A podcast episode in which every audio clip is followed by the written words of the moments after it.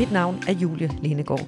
Du lytter til iværksætterkvinder, du bør kende, en podcast fra Avisen Danmark, skabt i samarbejde med Dansk Erhverv og Danmarks Eksport- og Investeringsfond. Jeg interviewer kvinder, der er Dansk Erhverv er udnævnt til at være de iværksætterkvinder, du bør kende. Det er kvinder, der har skabt deres egne vækstvirksomheder. Og det er der kun ganske få kvinder, der gør. Kun hver fjerde iværksætter er kvinde. Og kun få procent af dem skaber vækstvirksomheder. Men hvordan gør de iværksættere, der lykkes? Hvad skal der til? Hvor bliver det svært? Og hvordan opstod den gode idé? Det spørger jeg om i den her serie. Kan jeg bare huske, at jeg skulle særlig gå for det her badeværelse til hele verdenen.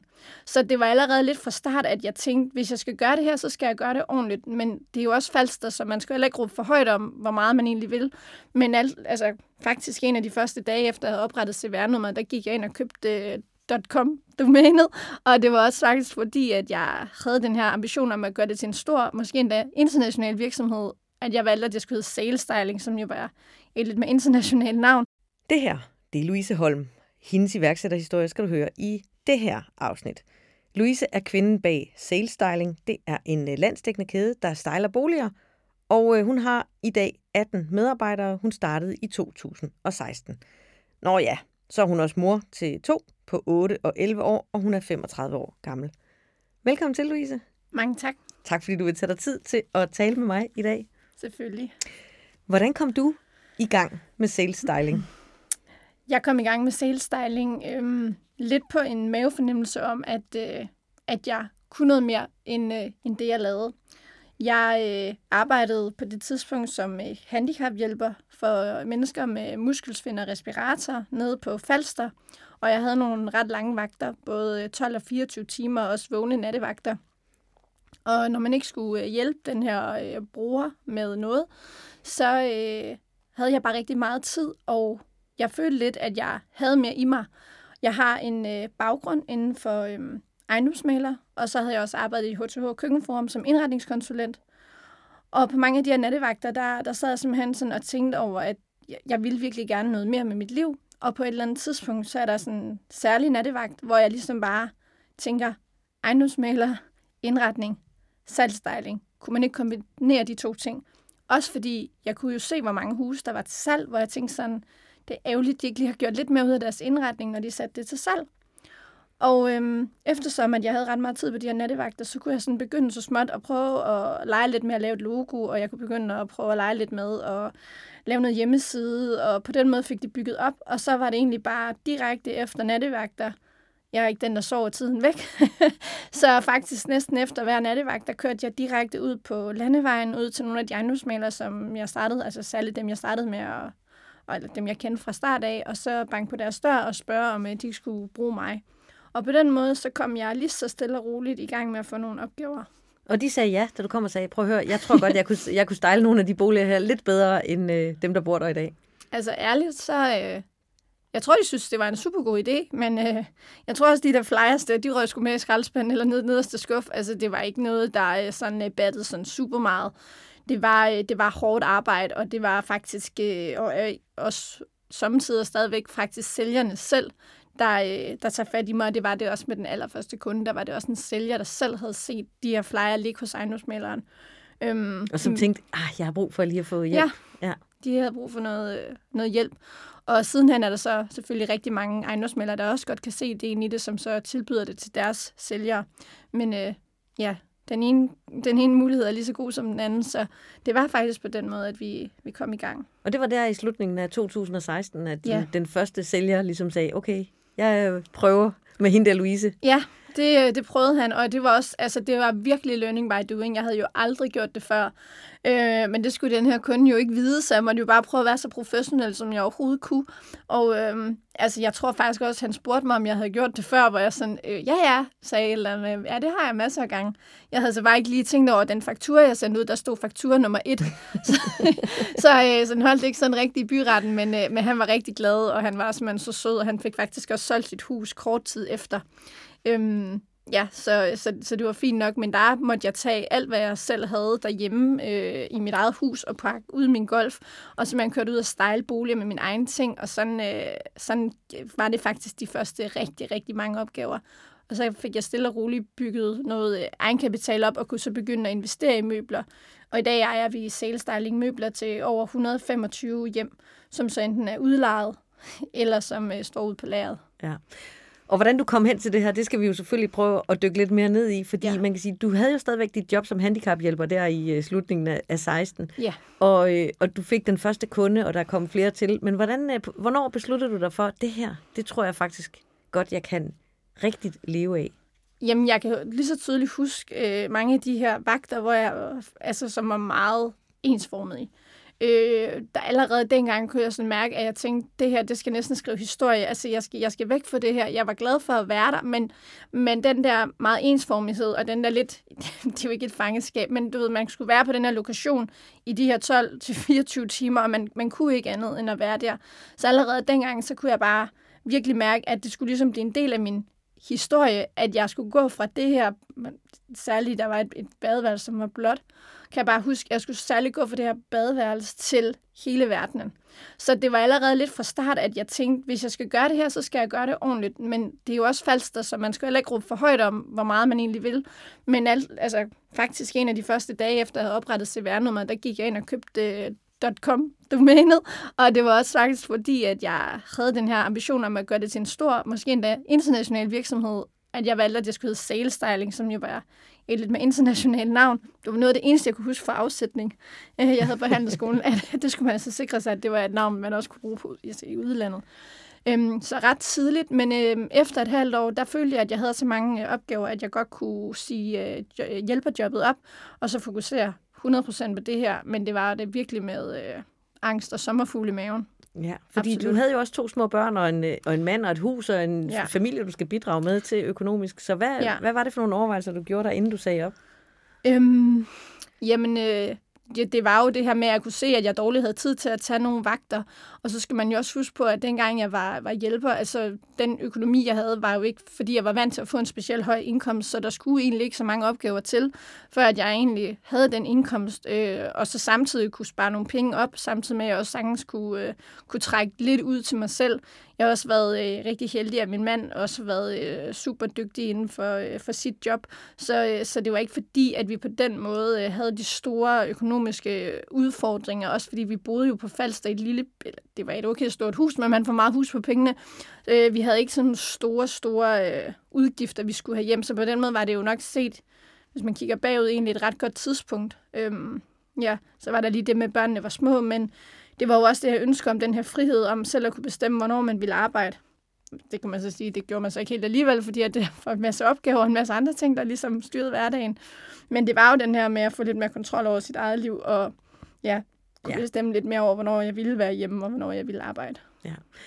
Og, øh, og man kan sige, da du så sagde dit øh, job op, så var det ligesom øh, all in. Og gjorde du der nogle overvejelser omkring det her med at starte op på Falster? Man kan sige, det er et sted, hvor der er rigtig mange boliger til salg, så ja. der er selvfølgelig masser af potentiale. Men det er også et sted, hvor udviklingen ikke lige har været bullet frem. Ja, ej, det tænkte jeg overhovedet ikke over, for jeg, jeg anede, altså ærligt, jeg anede intet om iværksætteri. Jeg anede ikke engang, at iværksætter var et ord. Altså, jeg tror ikke engang, det var blevet populært at, at være eller kalde sig. Det var bare sådan, når man var selvstændig. Så, øhm, så alt det her, jeg egentlig er kommet ud for, jeg har lært undervejs, jeg anede det ikke. Altså, jeg anede, jeg anede ikke engang, hvordan jeg skulle skrive en regning. Øhm, ingenting, men det har jeg jo så måttet lære undervejs, og jeg har også været, øh, været heldig eller dygtig, eller hvad man kan sige, at få, øh, få en masse hjælp, øh, spare med folk, der selv øh, var selvstændige, som ligesom de kunne give mig nogle helt konkrete råd. Sådan noget, øh, brug din NIO. Okay, super, det finder jeg ud af. Det er jo rimelig nemt regnskabssystem til at starte med. Og så nogle af de der øh, helt konkrete opstartsting. Ja, og hvor fandt du nogen, der vidste noget om det? Jamen netværk, altså jeg kan faktisk huske, at jeg havde en, jeg arbejdede sammen med, som også var hjælper, som så var selvstændig ved siden af.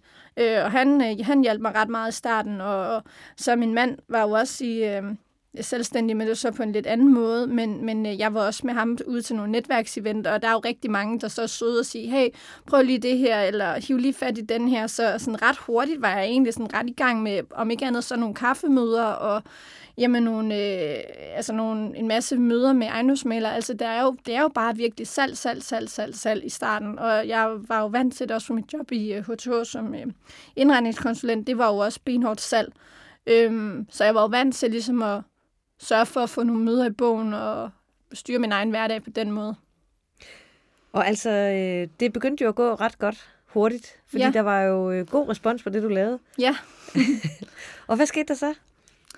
Jamen, i starten, der kørte jeg ud og lavede alting selv, og det var faktisk, øh, det var egentlig ikke så meget på Falster, det var faktisk mere sådan Sydsjælland, øh, Vordingborg, Møn og sådan nogle områder.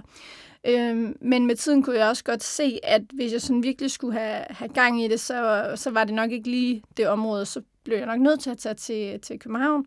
Og jeg kendte jo ingen i København overhovedet. Men den eneste ejendomsmælder, jeg kunne huske, som jeg havde set i et tv-program, det var den kære Lars Elbæk. Og øh, jeg tror, eller det, det gjorde jeg, altså jeg sendte ham sådan set bare en, øh, jeg tror bare, jeg sendte ham en LinkedIn-besked.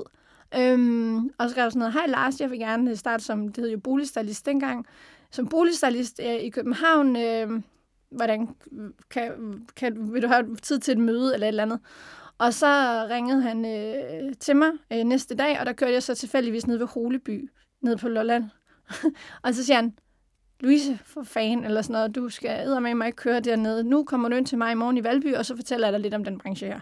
Og jeg var dødsangst, for jeg har aldrig kørt bil i København. Altså, når man kommer fra Falster, der er næsten, altså, ja, der kun er Markvej, men det er tæt på. Altså, der er sådan et banegårdskryds, ikke? Og det var sådan, der holder man næsten vejret, hvis man skal igennem det, ikke? Og Næstved Storcenter, så har du virkelig været på udflugt. Altså, så det var det længste, jeg nogensinde havde kørt. Så det her med at skulle krydse den der købuk, det var, jeg var så bange. Altså, jeg, jeg, jeg var, altså, det har faktisk afholdt mig for mange sjove ting, bare det at tage til København. Men jeg, øh, jeg får øh, ja, vundet mod til mig, og øh, kom også derind, og så øh, satte han mig så op med nogle andre ejendomsmælder, som havde en tom bolig. Og på den måde fik jeg så ligesom kommet i gang med faktisk ikke bare styleboliger i København til salg med øh, fotostylinger, men også med flere tomme boliger. Og der havde jeg jo faktisk øh, skaffet en del penge ind i, i min egen kapital, så jeg kunne begynde at investere i møbelpakker. Og så købte jeg bare hjem til den første møbelpakke. Og så havde jeg den. og så stillede, stillede du den ud i en ja, tom bolig? Ja, så stillede jeg den ud i en tom bolig. Så ja. blev den solgt. Øh, og så havde de her møbler kunne rykke over en anden bolig. Så blev den også solgt, men så pludselig havde jeg lige pludselig to. Og så måtte jeg købe nogle nye møbler, og så, så havde jeg tre, så måtte jeg købe nye møbler, og fire og fem, og på den måde faktisk fuldstændig organisk vækstede det til nu har jeg rigtig, rigtig mange møbler udlejet.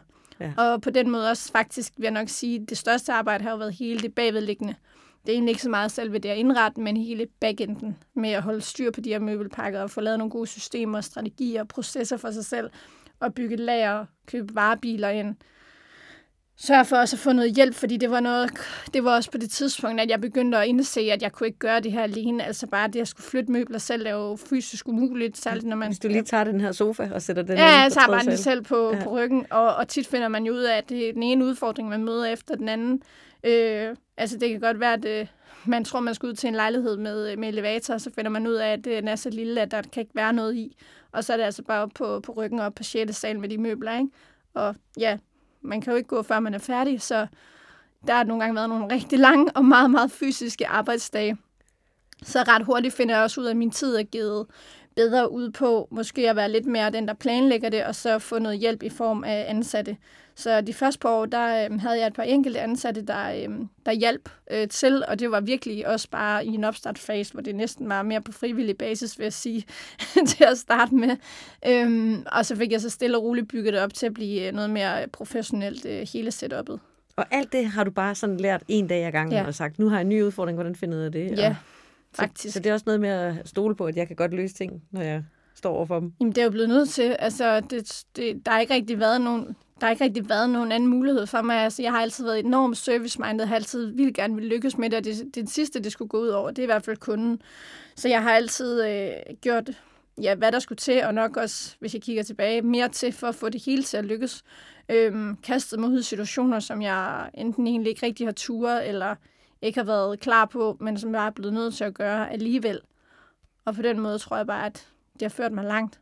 Og så har jeg bare også været, jeg tror også, jeg har været god til mennesker, øhm, fået nogle super gode relationer til, til folk, øhm, og også øh, været god til at markedsføre det. Altså det meste af vores øh, opgaver, de kommer mund til mund. Øhm, på relationer og på gentagende kunder og folk, som jeg har snakket med for måske 3-4 år siden, som så lige pludselig skal have noget stylet. Øhm, så det er også sådan været at sætte nogle ringe i vandet, vil jeg sige, ikke? Ja. Der har stået mange frø, og nu er sådan, de sidste par kunne høste de her korn, ikke? Og altså, lad os snakke lidt om det der med Falster. Du har ja. selv været inde på det flere gange. Du er jo vokset op på Falster, og i dag, der, det lyder også lidt som om, du har lidt, lidt distance til det, og alligevel også et stort, varmt hjerte ja, for det, det sted, jeg. ikke? Jeg elsker jo Falster. Altså, det er jo det, er jeg vokset op, og Altså, jeg har indbegrebet alt, hvad der er Falster Marinløst, og gået i byen dernede hele min ungdom, og været på Døllefjælde Musemarked. Øh, altid, det har været nogle af de største, altså, noget af de største begivenheder i mit liv, dengang særligt var når der var Døllefjælde, ikke? Og der, øhm, der er bare altid hyggeligt, og sådan, det er virkelig hjem for mig. Og jeg har et, altså, en kæmpe kærlighed til det dernede. Men du er flyttet og bor nu i Næstved? Ja, nu er jeg så flyttet, øh, fordi vi vil gerne øh, lidt tættere mod København, uden at det stadigvæk skulle stikke helt af på huspriserne. Og så har vi altid været øh, glade for Næstved, og vi har også familie, der ikke bor så langt derfra. Og så kunne vi finde, fandt vi en super hyggelig lille grund ned til sådan en sø, og købte den. Og så bygget sådan, jeg vil næsten sige vores drømmehus på den, den her grund. Øhm, og det er, faktisk, det er faktisk rigtig rart at kunne komme til København på sådan en time, i stedet for halvanden. Det betyder alligevel lidt, når man lige tæller timerne sammen i bilen i løbet af sådan en uge. Ikke? Fordi din, mange af dine opgaver stadigvæk er herinde i København. Ja, de er jo herinde i København, men det er også, vores kontor ligger jo i Vallensbæk. Jeg har også et kontor i Viborg. Øh, men jeg kører jo øh, tit ind til kontoret, plus at mange af de møder, jeg holder, de er også bare i København. Mange af de ting, jeg deltager i, de er også i København.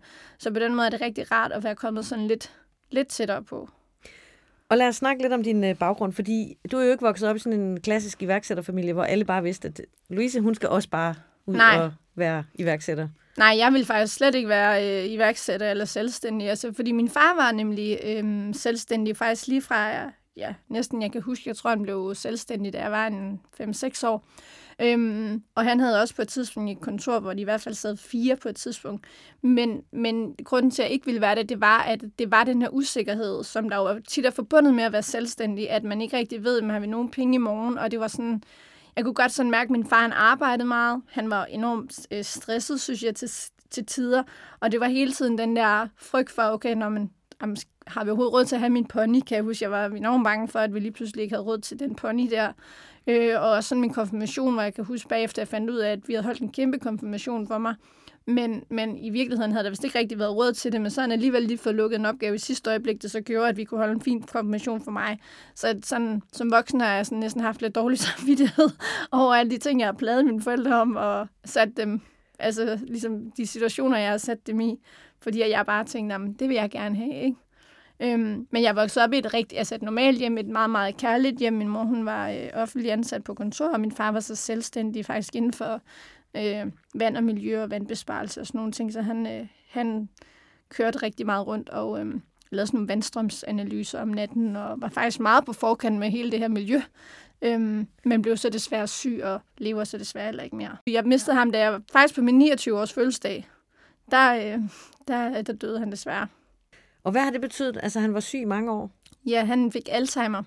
Øh, de første mange år, der vidste vi det jo ikke. Altså, der var det, der var det heller ikke så kendt, som det er i dag. Det er jo blevet, det er jo blevet rigtig meget i talesat, altså særligt her de seneste år. Men dengang, der, øh, der vidste man ikke særlig meget om det. Altså, jeg har aldrig hørt om demens dengang. Og øhm, han var jo ret ung til at få det, så han altså, skjulte det jo egentlig også ret godt. Altså, der gik mange år, hvor vi bare troede, at han var stresset eller distræt. Øhm, men det gjorde også, at jeg faktisk kigger igen med voksenøjne på, på mig selv som barn, er nok blevet ret øh, individuel. Altså jeg har nok egentlig lært at klare mig selv lidt, lidt tidligere end mange andre, øh, fordi at han simpelthen ikke kunne hjælpe mig hele den der ungdom, jeg havde, hvor, hvor det var ens far, der sådan skulle hjælpe en med at flytte ind nogle steder og sådan noget. Han prøvede, men det var simpelthen så stressende. Altså jeg kan huske så mange situationer, hvor han bare ikke kunne finde ud af at få sat lamper op, eller så skulle vi hente, jeg kan huske, jeg flyttede fra en kæreste på et tidspunkt, så skulle vi hente mine ting med en trailer og sådan noget, og bare det at få den trailer på og få den bakket rundt, og altså det var, han, det var så presset for ham, at jeg bare sådan tænkte, det, det er nemmere, at jeg enten selv gør det, eller bare lade helt være. Og det samme med, da vi havde pony og sådan noget, der kan jeg også huske nogle gange, vi var ude til ridestævner, nærmest ude på altså de der stævnepladser klokken 4 om morgenen, fordi jeg tror simpelthen ikke, han har, han har ikke kunne finde ud af det med den tid. Og jeg har bare stolet på, at han vidste, hvad tid vi skulle køre, og hvor lang tid det tog, og så har jeg ligesom kunne regne ud, at det er nok ikke meningen, at jeg skal skridte den her pony i to timer før stævnestart. Og så har jeg jo så selv tænkt, at jeg tror, vi skal køre lidt senere. Og på den måde har jeg lært faktisk selv at planlægge meget af min sådan, tidlige ungdom, og også da jeg flyttede hjemmefra som 16-årig, øh, planlægge min egen hverdag, og på den måde stå meget tidligt på egne ben. Ja, for du flyttede allerede hjemmefra, da du var 16, men det var Ja. egentlig ikke, fordi du var træt af at bo hjemme. Nej, det var, det var fordi min mor og far, så netop fordi min far han var begyndt at blive syg, at øh, de kunne ikke overskue det der store hus. De ville gerne flytte i et nyt hus. Så mens det blev bygget, flyttede de i sommerhus. Og så havde jeg en kæreste, der boede lige ved siden af skolen, øh, hvor jeg skulle gå. Og der, øh, så, så flyttede jeg egentlig bare over til ham.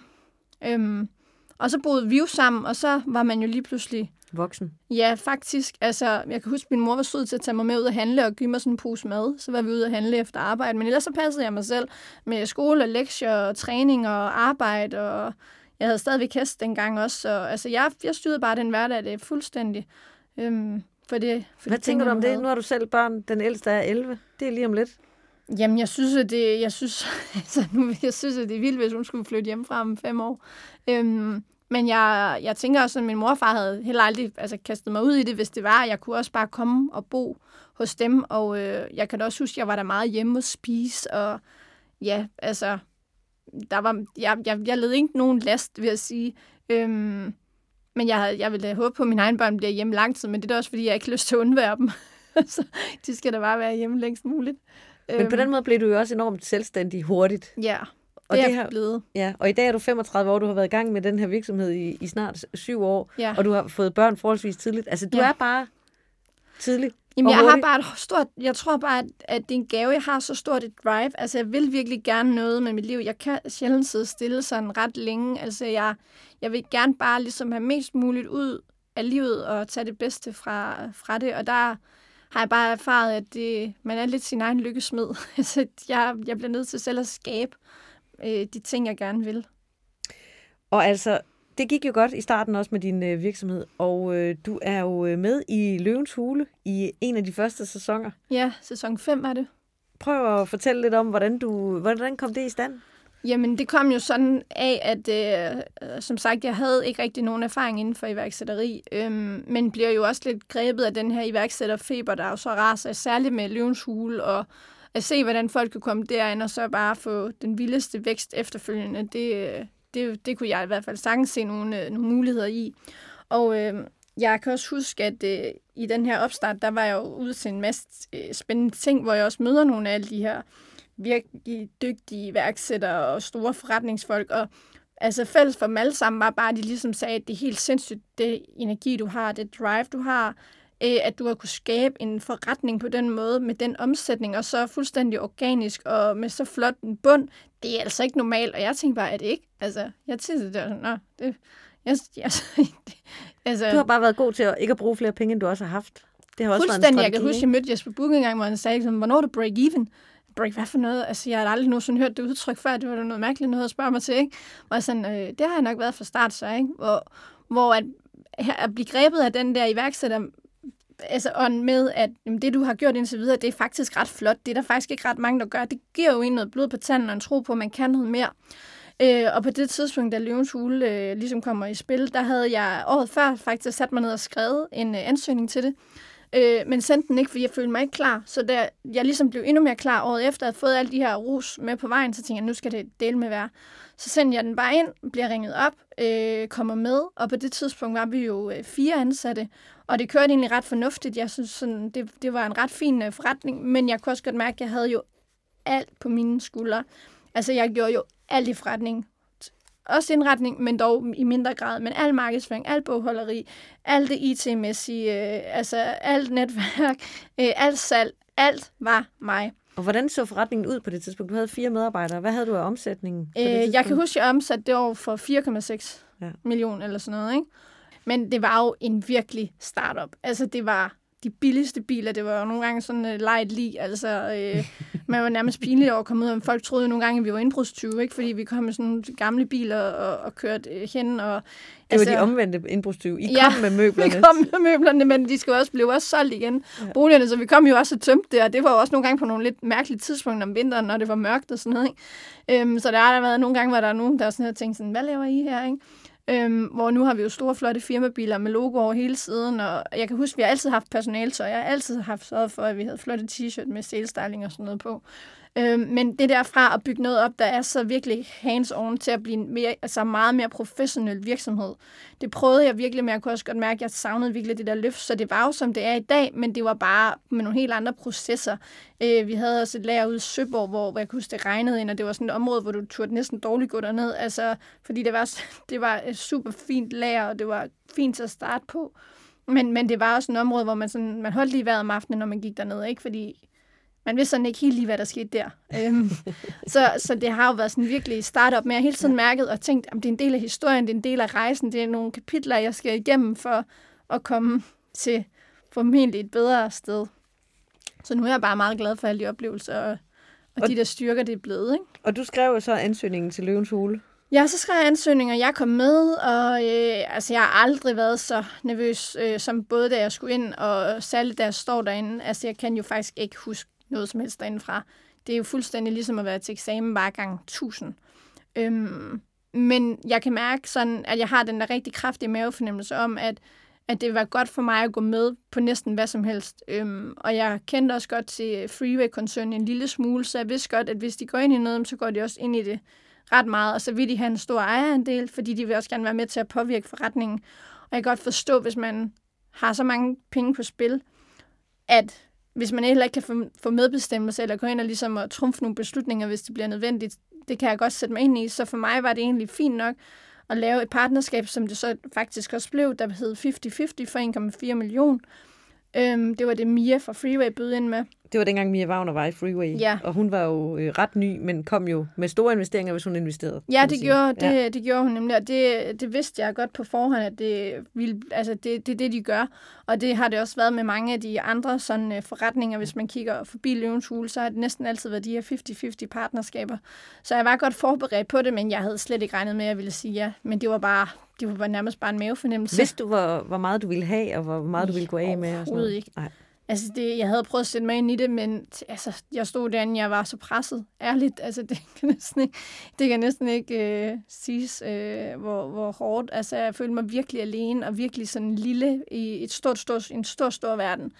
Øhm, men man kan sige, jeg, jeg er rigtig glad for det, men jeg, også, jeg har også virkelig valgt at sige, at det er sådan, det blev, og så må jeg få det bedste ud af det og arbejde med det. Og, øh, og man kan sige i dag, nu det jo, snakker jeg jo ikke med Mia mere, hun er jo ikke i Freeway mere, men øh, jeg snakker jo så rigtig meget med hendes bror Morten Wagner, og vi snakker næsten sammen hver dag. Og det er aldrig, fordi de går ind og bestemmer noget. Vi har aldrig været uvenner om noget. Vi har aldrig været utilfredse. Altså, der har aldrig været noget, fordi de synes bare, at jeg gør det godt. Og øhm, jeg lytter også til, til, til mange af deres erfaringer, og så handler jeg på min egen ligesom, øh, fornemmelse af, hvad jeg skal gøre og de støtter egentlig bare op. Så det er lidt ligesom sådan en dørmand på en natklub. så man, hvis han ikke står der, øhm, så vil der være en masse ballade på natklubben, tror jeg. Men i det, at de ligesom står lige der i døren, og kan ligesom lige afvise de gæster, der ikke er velkomne, så bliver der bare dejligt meget ro. Og det er også den her ro, jeg føler, at jeg fik efter løvens hule. Og Kasper, min mand, han beskriver det meget godt, at han, han siger tit det her med, man kunne bare mærke, hvordan presset af dine skuldre det aftog.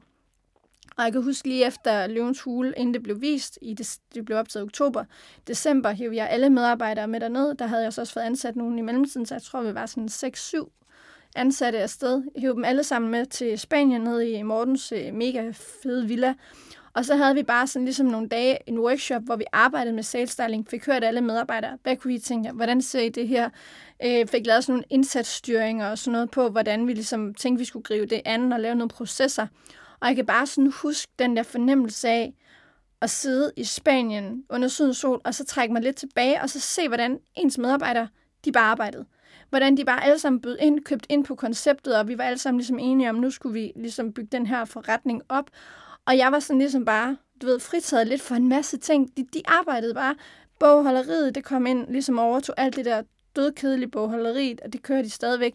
Markedsføring, der fik vi en masse sparring på, hvordan vi kunne forbedre den IT, hvordan vi kunne forbedre det, øh, bygge hjemmesiden op. Der var så mange konkrete ting, så jeg kunne bare sådan, jeg fik sådan helt gåsehud, og jeg tror jeg faktisk også, jeg trillede lige en tårer der, fordi det var bare så stort, at nogle andre sad og arbejdede på min forretning, og for den dag, der blev jeg ligesom også løftet.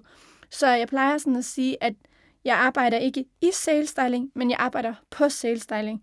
Så jeg føler, at jeg fra den dag nærmest sådan blev så begyndt at arbejde mig så overflødig i min egen forretning som overhovedet muligt, så jeg ikke blev flaskehals.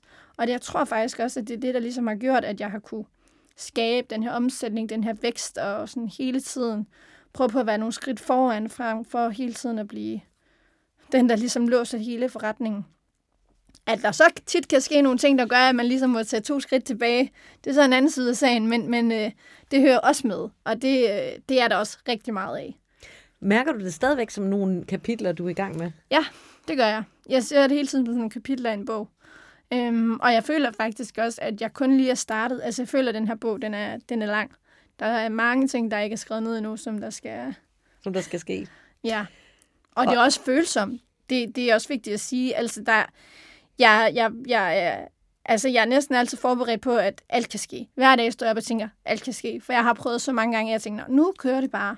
Og så bang, så kørte det bare ikke alligevel, og så skulle man ligesom lige starte næsten forfra, følte man, ikke? Ja. Sidste år på den her tid dækkede jeg fem stillinger i min egen forretning, og det var rockerhårdt. Så jeg er også sådan meget taknemmelig for hver dag, der bare går smooth. og det går jo rigtig godt lige nu. Men ja. du skal også fortælle os lidt om, hvordan man får et familieliv til at hænge sammen, både ja. i, de, i de her seks, snart syv år. Dine børn er selvfølgelig blevet lidt større, men hvordan, øh, hvor meget arbejder du? Mm, jeg tæller aldrig timer. Altså, jeg føler hverken, at jeg arbejder eller holder fri. Det er sådan ligesom en, bare en symbiose af, af arbejde og fritid. Øhm, jeg er jo mega heldig, at jeg øh, altså, har så mange ansatte, der dækker ind for rigtig meget. Så der er mange af tingene nu, hvor jeg ligesom godt kan sige, at det er der nogle andre, der gør, og det stoler jeg så på, at de gør. Så selvfølgelig er der noget opfølgning, men ellers så gør de rigtig meget. Så man kan sige, lige nu føler jeg egentlig ikke, at jeg arbejder så meget igen. Øhm, men det har jeg jo gjort, og jeg ved jo også, at det kan lige pludselig komme til. Altså, det kan lige pludselig komme til igen. Og jeg sætter jo også en masse øh, mål op for mig selv, som jeg så arbejder med. Men det er bare fordi, det er den her frihed og den her veksling mellem både at være fysisk til stede inde på kontoret, men også sagtens skal have en dag, hvor jeg bare arbejder hjemmefra og kan altså, bage boller med børnene, når de kommer hjem fra skole, hvis jeg vil det. Øhm, og det er også det, der skal være plads til, og det er også det, der komplementerer for mange af de aftener, for der er rigtig mange aftener. Øh, særligt efter, at, at, at jeg øh, begyndte at komme så meget ud til forskellige events og så videre, så er der bare rigtig mange øh, aftener, og der er også rigtig mange tidlige morgener. Øh, mange lange dage stadigvæk, så det, det er rigtig rart, den der fleksibilitet. Men der er jo stadig tid til at bage boller med børnene. Det skal der være, og, og jeg plejer faktisk tit at tænke på, dengang jeg så var handicaphjælper, der arbejdede jeg jo rigtig mange timer også. Øhm, det var bare på en anden måde, men der var jeg jo væk måske 24 timer, eller jeg var væk en hel, øh, en hel weekend, jeg var væk en aften for så, eller en, en hel nat for så at ligge mig og sove igen om formiddagen. Der gik jo mange timer for børnene også, så jeg, så jeg tror egentlig også, at folk har en eller anden idé om, at når man er iværksætter, så er det på, på bekostning af familien. Men ærligt, det synes jeg faktisk ikke, det har været for mig. Og jeg synes egentlig også, at jeg har været god til at prioritere, at når nu er der, nu er der øh, juleklip nede i, øh, nede i SFO'en, så skal vi med til det. Øhm, og så er der selvfølgelig en gang imellem, hvor det, hvor det ikke kan lade sig gøre, og hvor man bliver nødt til at prioritere arbejde. Og jeg vil nok sige, der hvor, jeg, hvor, hvor jeg har mest øh, dårlig samvittighed, det er jo tit, hvis jeg sidder derhjemme faktisk, og er virkelig lige i min egen verden omkring et eller andet arbejde, og børnene spørger mig om et eller andet, og jeg, jeg, hører, det, jeg hører det simpelthen ikke. Jeg er så koncentreret. Altså, der kunne køre et godstog forbi med 180 i timen. Jeg vil ikke registrere det, fordi jeg er så koncentreret i, i den her mail eller et eller andet. Og der kan det nogle gange godt stikke lidt i mit mor hjerte, at jeg ikke lige får hørt efter, eller ikke er nærværende. Øhm, men, øhm, men problemet er jo bare, at selvom man har ferie som selvstændig, er der nu nogle ting, så bliver man jo nødt til at svare en mail. Ikke? Der kan lige ringe nogen, man bliver nødt til at tage en telefon. Så, så altså, selvom de egentlig er så store nu, og de godt forstår, at de er privilegerede, at vi også nogle gange tager dem ud af skolen uden for de almindelige ferier, og tager ud og rejser, eller kan gøre alt muligt, så kan man godt mærke, at det ikke altid de er stadigvæk sådan helt uh, bevidst om altså den fleksibilitet. Så de bliver også nogle gange ramt af, at, at, det, at man bliver nødt til lige at, at tage en telefon, men, men i, i bund og grund, så kigger jeg bare på dem, og så kan jeg se, at de store trives, og jeg tror virkelig ikke, at uh, der går noget fra dem. Og altså, da, øh, da så øh, udsendelsen blev sendt i Løvens Hule, ja. hvordan, hvad, hvordan blev det modtaget, og hvad skete der der? Vi holdt faktisk en øh, stor fest inde øh, i København, hvor jeg havde samlet øh, alle øh, fra øh, altså mine venner og familie og Freeway, Freeway, som investerede, de havde også samlet nogle venner og familie og kontoret, og så vi holdt sådan en, altså en kæmpe festaften, hvor vi så det på storskærm.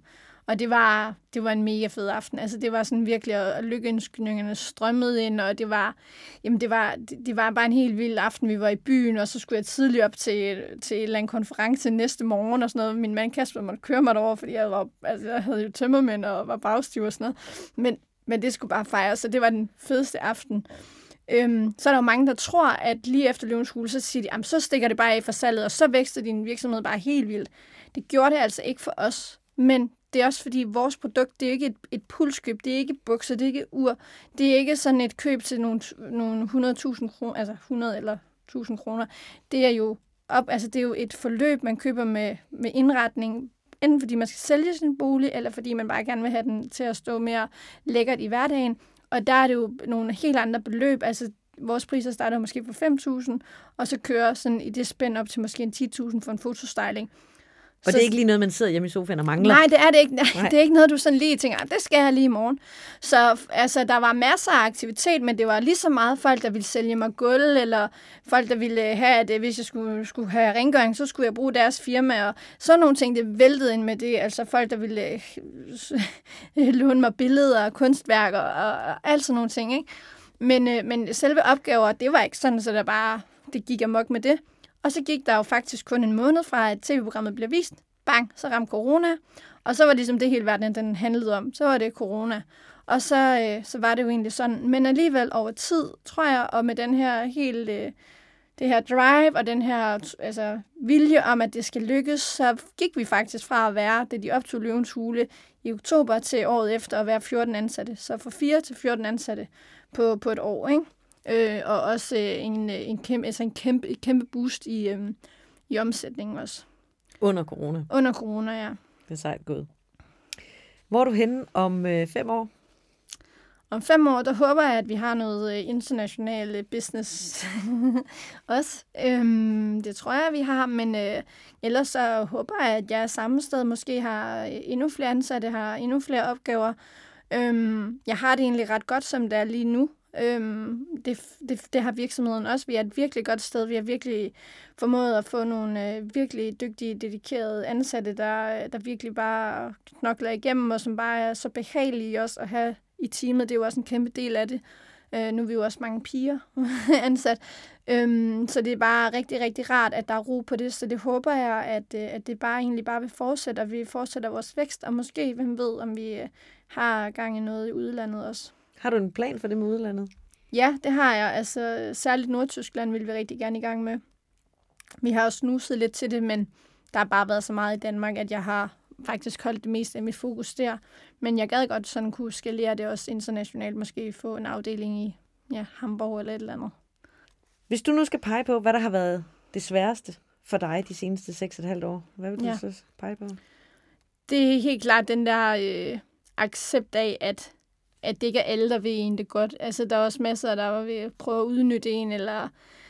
Altså, nu synes jeg, at altså, særligt sådan noget omkring god forretningsskik, altså, der, øh, der kan man nogle gange godt komme ud for folk, der ja, tror enten, at man er sådan en lille fisk, hvor de kan snyde hende, eller nogle af de der, så der, der er nogle gange, hvis jeg møder sådan en forretningspartner, der er sådan uetiske, folk, der ikke vender tilbage, altså nogle af de der, hvor det sådan, bare bliver tungt, og hvor man sådan skal, jeg vil ikke sige, at man skal følge op mange gange, men der, der er bare nogen i branchen, hvor jeg nogle gange godt kunne tænke mig, at man siger, prøv lige at behandle andre, som I gerne selv vil behandles, fordi det prøver vi. Altså, det, det prøver vi virkelig hver dag, hele tiden, at, at give folk en god oplevelse, også selvom det er måske et samarbejde, der ikke skal være, men, men det, det synes jeg har været, øh, det har været, det har været hårdt. Så det der med ordentlighed, det betyder meget for dig? Det gør det faktisk, og det har det altid gjort, og jeg synes så selv, at det er det, der, der kendetegner vores forretning rigtig meget. Altså, hvis der er noget, der ikke er i orden, så kommer vi og laver det om igen. Altså, vi er de første til selv at sige også, hvis shit man, vi har skulle få lavet den her ris i det her gulv.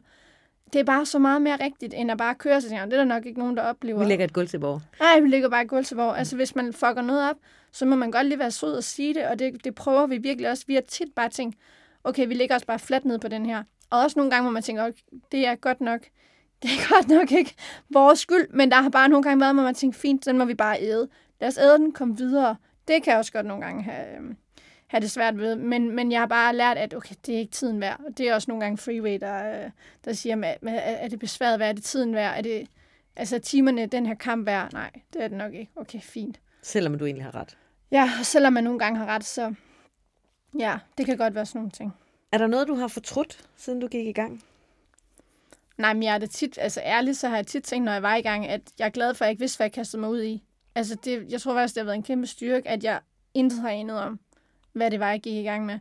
Øhm, men om der er noget, jeg har fortrudt? Hvorfor er du glad for Jeg det? tror faktisk ikke, der er noget, jeg har fortrudt. Hvad? Hvorfor er du glad for, at du ikke... Jamen, fordi det har, det har været så sindssygt nogle gange. Altså, der har været så mange oplevelser, hvor, også, også igen, fordi jeg tror, det er den her, når- når du både er direktør og ejer, det er jo min forretning, så der er mange ting, hvor jeg virkelig tager det med i hjertet og i maven.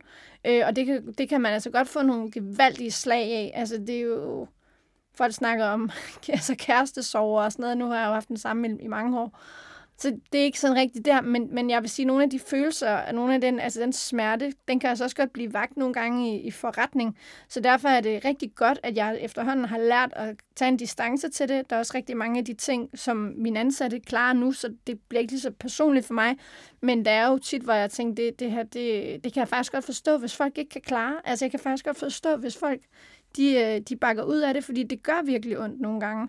Øhm, det kan også være ansatte. Altså, jeg har, heller, jeg har faktisk ikke, der er ikke nogen, der er aldrig nogen, jeg har fortrudt, at jeg har haft ansat, for eksempel, fordi det har givet mig en læring. Og jeg tror også, det er den mentalitet med at sige, okay, det var ikke det rigtige, det var ikke den rigtige sti, vi var på vej ned af her, men det gav en læring, og så hvile i det. Og det har også været en øvelse at skulle lære at sige, det er også en del af kapitlerne i bogen. og så er det blevet en læring, og på den måde tænkt, okay, det skal jeg ikke gøre en anden gang, eller næste gang er der nogle alarmklokker, der ringer. Men det igen, jeg tror bare, det er en del af rejsen. Ja. Man kan ikke vide det. Og du har jo ikke været chef før, så på den måde kan man sige, det er jo også en, en del af det nye. Det er en kæmpe del af det nye, og der skal jeg også nogle gange æde nogle gevaldige elefanter. Altså, der er nogle gange... Altså, så, så kan jeg godt sådan se udefra, okay, det var jo ikke så smart sagt, eller det skal, du, det, det skal jeg arbejde med, men der er jo ikke nogen, der er perfekte. Så jeg prøver i bund og grund egentlig bare at være den chef, jeg godt selv ville have haft. Øhm, og prøve at se det lidt udefra, og så veksle imellem, er det direktøren i mig, der taler, eller er det ejeren i mig, der taler. Øhm, Og det er to forskellige. ja, det er det. Det er det virkelig. Hvordan det?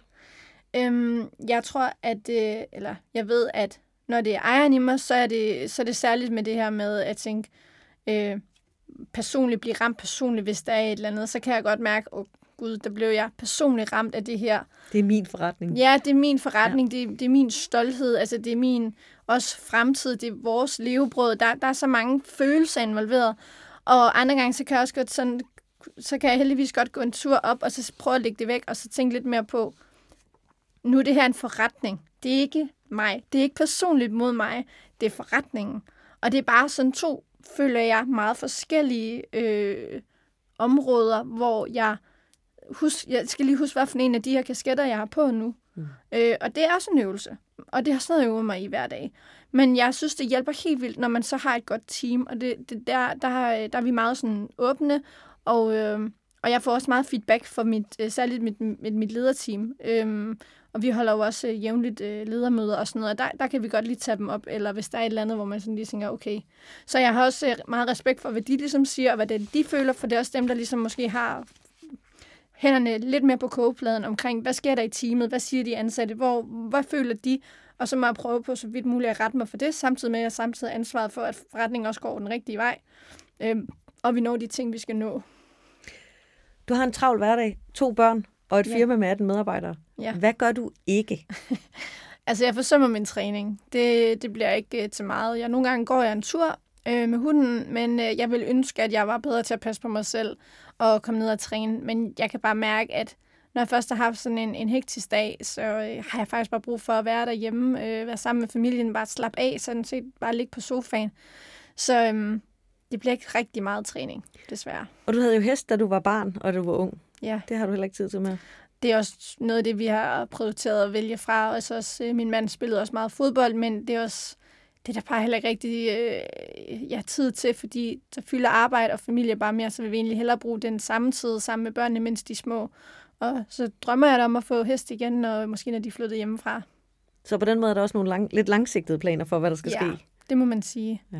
Men vi, er rigtig, vi hygger os rigtig meget sådan, øh, i weekenderne og ferie, og der er mange, der ikke lige øh, tror det, men vi er jo sådan en rigtig campingfamilie. Altså jeg er jo sådan en rigtig campingmor, øh, og har vores egen campingvogn.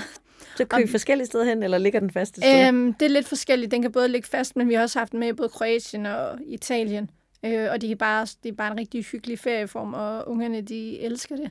Vi boede faktisk i campingvognen et helt år, mens vi byggede hus, så det har vi også prøvet. så den er, den er blevet, øh, det har været en god investering, den campingvogn der. Og altså øh, venner og fester og fritidsinteresser?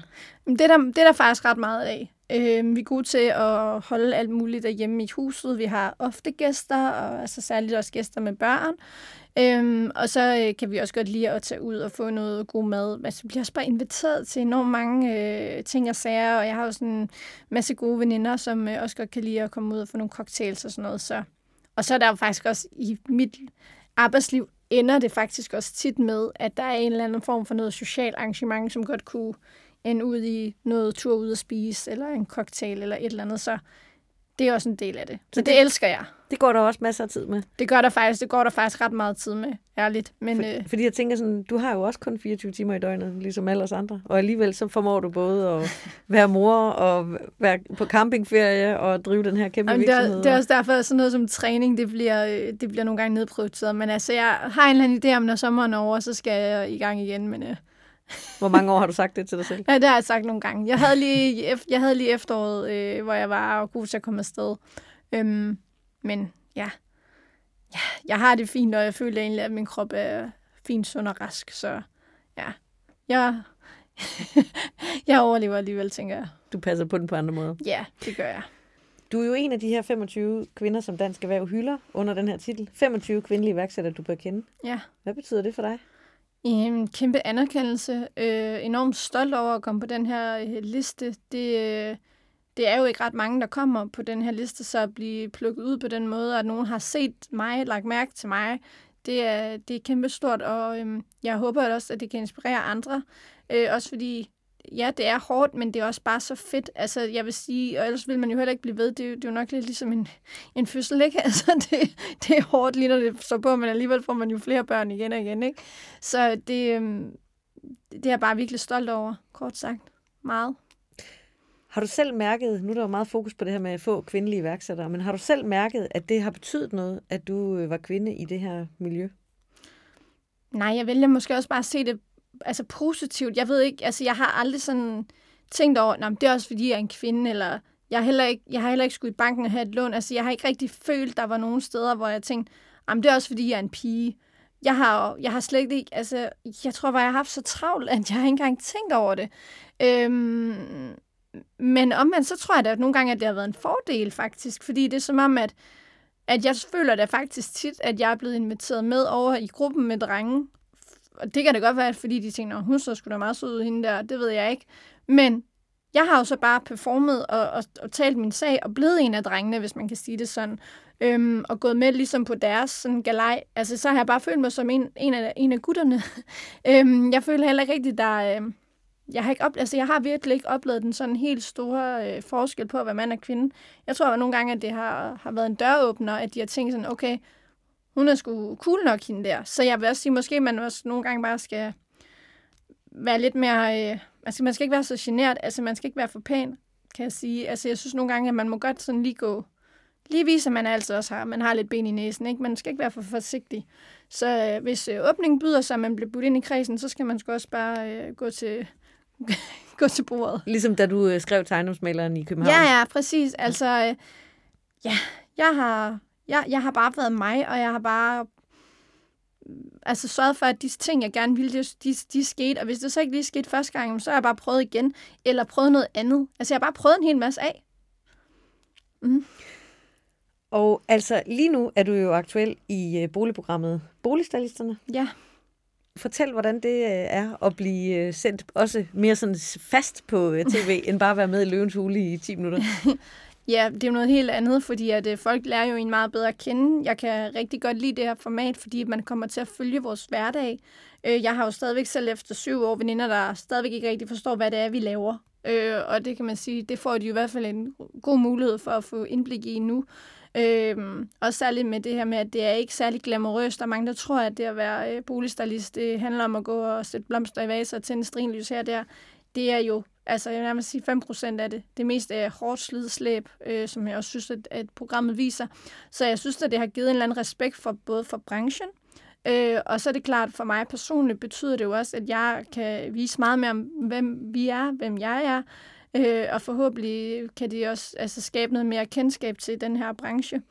Og øhm, det er jo lidt angstprovokerende også, vil jeg sige, at have et tv-hold med på den måde. Ikke så meget under optagelserne, for det var bare sjovt, men ærligt op til, øh, op til de skulle sende det, der havde jeg vildt mange sommerfugle i maven, fordi man jo tænker, hvordan er det blevet klippet, hvordan kommer jeg til at fremstå, hvordan bliver det modtaget, Øhm, men folk har modtaget det virkelig godt. Jeg har slet, jeg har, altså jeg har ikke set den eneste dårlige øh, besked. Jeg har ikke fået nogen dårlige beskeder ind i min inbox eller noget. Altså alle har bare været så søde og kommer bare og siger, at man gør det mega godt. Og jeg tror også øh, særligt, at vi fik faktisk en besked her forleden dag, hvor der stod, at, øh, at vedkommende havde lagt mærke til, hvordan jeg bare sådan anerkendte min ansatte. Øhm, og også, at det var fedt at se, hvordan de ligesom blev inddraget. Og det var bare rigtig fedt at se, at selvom det er min virksomhed, og det er mig, der står på front, og det er mit navn, der bliver promoveret her og der, så er det også deres virksomhed. Altså, så er det også min ansatte, der egentlig er de rigtige stjerner, vil jeg sige. Og jeg står så bare ligesom på mål for det og i front for det, men, men at de også ligesom får lov til at shine, og vi ligesom viser, at vi er team. Det er ikke bare mig, vi er team, der gør det her. Det er ret fedt. Louise, hvis du nu skulle give øh, tre gode råd ja. til andre, iværksætterspiger, der står på vej ud i det her. Så man kan sige, ja. det, du nævner, at hvis du havde vidst, hvad du ved i dag, så havde du ikke gjort det. Eller du er ikke sikker, at du havde gjort det, men Nej. Øh, det er, jo ikke, det er jo ikke nødvendigvis et særligt godt råd. Nej. Men hvad vil du sige, hvis du skulle give tre gode råd? Jamen, jeg vil egentlig bare sige, at prøv at hoppe ud i det. Altså, man kan jo altid gå tilbage. Altså, det er jo bare fordi, man tester af med at være selvstændig og finde ud af, at det er ikke noget for en. Det er der jo ikke noget galt i. Altså, øhm, og jeg oplever også måske særlig mange kvinder, hvor de prøver noget, og så, ej, det gik ikke lige, jamen, så, jamen, så lukker de. Så jeg tror også, det er noget med at blive ved, blive ved, blive ved. Se det som en del af rejsen, at, at der vil være modgang. Øhm, og jeg har da også sådan lidt, jamen hvis jeg kan, så er der med mig mange, der kan, jeg kan nævne mange, der har meget bedre forudsætninger for at lykkes med tingene. Hvorfor det? Det handler om vilje. Jamen det kan være, altså jeg havde jo for eksempel øh, overhovedet ikke nogen penge at starte for. Hvis jeg havde haft nogle penge at starte for, så kunne jeg have været meget længere i dag. Jeg er da helt sikker på, at jeg kunne have, have sprunget en hel del sådan ting over. Øhm, men, men det var nok, skal man sige, det var så meget godt, at jeg ikke gjorde det. Øh, så så har jeg fået en anden, en anden læring med, men jeg tror bare virkelig, det handler også rigtig meget om vilje, og hvordan man ligesom ser det. Og ja, der er nogle gange, hvor det er på bekostning af familielivet og børn og sådan noget, men det havde det også været med et almindeligt arbejde, så man, jeg synes ikke, man, man, skal, man skal ikke være så bange for at, at springe ud i det, fordi man kan altid gå tilbage og få et, et almindeligt arbejde. Og så er man bare nogle erfaringer rigere, og noget af det, jeg også har erfaret, det er, jeg endte jo ikke, hvad jeg kastede mod i. Jeg troede, jeg skulle køre og, og, og style nogle boliger ned på Falster. Øh, jeg havde aldrig troet, jeg skulle eje møbler til så mange hjem, men det blev bare en del af rejsen, og jeg greb de chancer, der ligesom kom. Øhm, jeg har lavet mega mange fejl. Jeg har brændt mig mange, mange, mange gange. Men jeg har bare ligesom valgt at sige, at det er en del af rejsen, og så må jeg rejse mig igen og igen og igen. Øhm, og ja. jeg vil også sige et andet godt råd, det er jo også få hjælp, altså spare med folk. Det er også rigtig rart det her med at vide, jamen jeg er ikke den eneste. Det er også derfor, jeg rigtig gerne vil dele ud af min historie i det her forum. For ligesom at sige, der er ikke nogen, der er perfekt, og det, det kan godt se meget succesfuldt ud udefra, ikke? Det, det gør det jo. Men i virkeligheden, så er det bare virkelig hårdt, og der er mange tunge dage, men gud, hvor er det også fedt, når man så lykkes, og det kan bare være små ting. Jeg har tit bare kørt hjem og haft en mega fed dag, skruet op for musikken, og så bare, du ved, kørt i solnedgang, mega udmattet, mega træt, men bare sådan lykkelig helt ind i maven, fordi jeg tænkte sådan, det her, det skal nok blive godt. Det skal nok blive stort. Det skal, det skal nok blive sjovt. Så hop ud i det, og få noget hjælp ja. fra andre. Har du et tredje råd? Ja, så skal jeg synes helt klart også, at man skal selvfølgelig også have opbakning hjemmefra. Altså, øh, vi er også meget begunstigede, at vi har øh, gode bedsteforældre, som også gør, at Kasper og jeg, vi, vi kan lave en masse parting sammen. Altså, øh, og det prioriterer vi også. Vi prioriterer også, øh, nu har vi fået børn tidligt, vi har været enormt heldige, at vi har haft god opbakning. Og har man måske ikke bedsteforældre, så måske finde nogle plejebedsteforældre, øh, benytte sig af gode venner, en barnepige, alle de her ting. Jeg tror helt klart, når jeg kigger sådan op fra, så er det også sådan, det her med at have tid som par og så selvfølgelig tid som mor, til som familie, men også lige så meget huske sit øh, kærlighedsforhold. Mm. Og altså, det har jo været en stor, de har jo været der hele tiden, Ja. børnene, mens, mens du har drevet mm-hmm. den her virksomhed til det, du har i dag. Ja. Så de har også været med på rejsen, kan man sige. Det har de, og jeg synes øh, igen, hvis man skal altså, fremhæve de positive ting, de ringer det selv ud til de legekammerater, de vil have. Altså, de, det var, de var ikke særlig gamle, før at jeg kan huske, at de faktisk bare greb knoglen, og hvis øh, de børn, de ville tale med forældre, ikke lige tog telefonen, så lagde de der bare en telefonbesked, som om det var det nemmeste, altså som om piece of cake. Og det tænker jeg da klart er kommet af, at de har set os gøre det, og jeg kan også mærke, at de, de handler også enormt meget selv på deres, deres ting. De er meget selvstændige, de er sindssygt sociale, de er også bare blevet kastet med til, til ting og sager. Øhm, så øhm, altså, jeg prøver så vidt muligt også at involvere dem i det at være selvstændig, så det også bliver naturligt for dem, at det er også en vej, man kan gå ned af. Det kan være, de ender samme sted som dig og siger, det skal ja. vi aldrig nogensinde. det kan være, de, de gør det, men, men øh, ej, jeg, ærligt, så jeg håber da lidt, at måske at de kunne falde lidt for øh, forretning, og de måske, at man ligefrem kunne samarbejde med dem en dag, at de vil ansættes eller noget, eller overtage det en dag, hvem ved, men, øh, men de skal selvfølgelig vælge 100% hvad de selv vil, ikke? og nu er de jo ikke så gamle, så det skifter lidt mellem, øh, om de skal være dyrlæge eller skolelærer, eller, eller hvad de vil. Louise Holm, tusind tak, fordi du ville dele din historie så ærligt, og øh, stort tillykke med at være en ægte rollemodel. Tusind tak. Du har lyttet til iværksætterkvinder, du bør kende. En podcast fra Avisen Danmark, skabt i samarbejde med Dansk Erhverv og Danmarks Eksport- og Investeringsfond.